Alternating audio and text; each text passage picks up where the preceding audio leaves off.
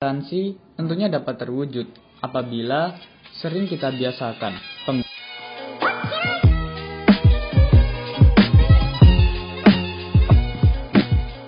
Assalamualaikum warahmatullahi wabarakatuh. Wassalatu wassalamu ala ashraf anbiya wal mursalin sayyida sayyidina wa maulana Muhammadin wa ala alihi wa ashabihi ajmain walhamdulillahi alamin. Pertama-tama Marilah kita menjadikan puji syukur atas kehadirat Allah Subhanahu wa taala yang telah memberikan hidayah, inayah serta rahmat-rahmatnya.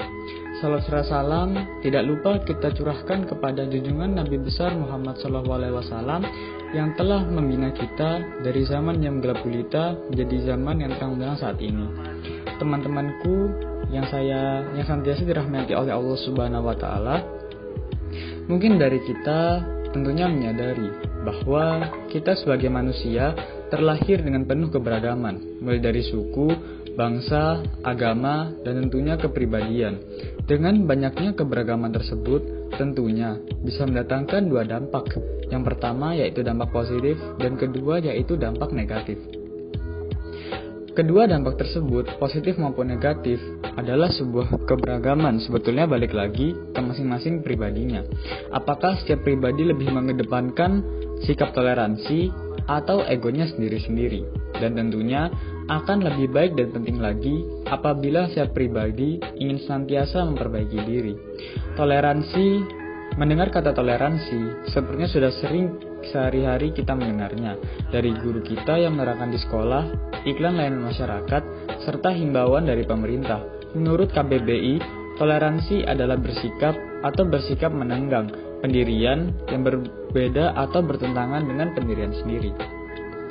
Toleransi tentunya dapat terwujud apabila sering kita biasakan. Pembiasaan akan terbentuk bila pola pikir sudah diubah dan pola pikir tentunya akan terbentuk bila melihat bila kita melihat dari beberapa sudut pandang.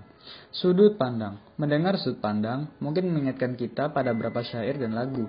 Tentunya karena sudut pandang pastinya beragam dari setiap pribadi di dunia ini. Pentingnya melihat permasalahan dari beberapa sudut pandang tentu akan bisa mempengaruhi setiap tindakan atau sikap kita ketika menghadapi apa pun, termasuk masalah.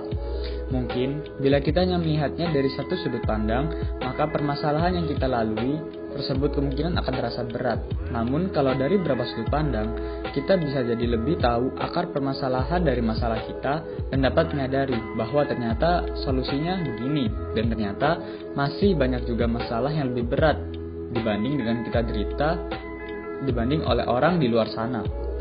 Sehingga akan meningkatkan rasa syukur kita kepada Allah Subhanahu wa taala.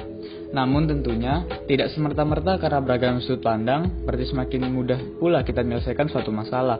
Hal tersebut tergantung pribadi masing-masing. Bisa tidaknya menghargai sudut pandang orang lain dan tentunya mempertimbangkan sudut pandang mereka sendiri.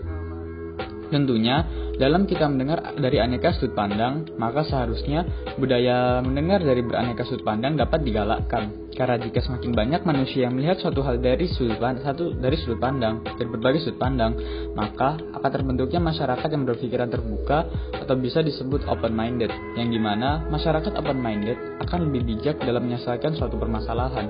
Jika kita sudah bijak dalam menyelesaikan suatu permasalahan, maka hidup pun akan lebih lega dan dunia bahagia. Sekian dari saya.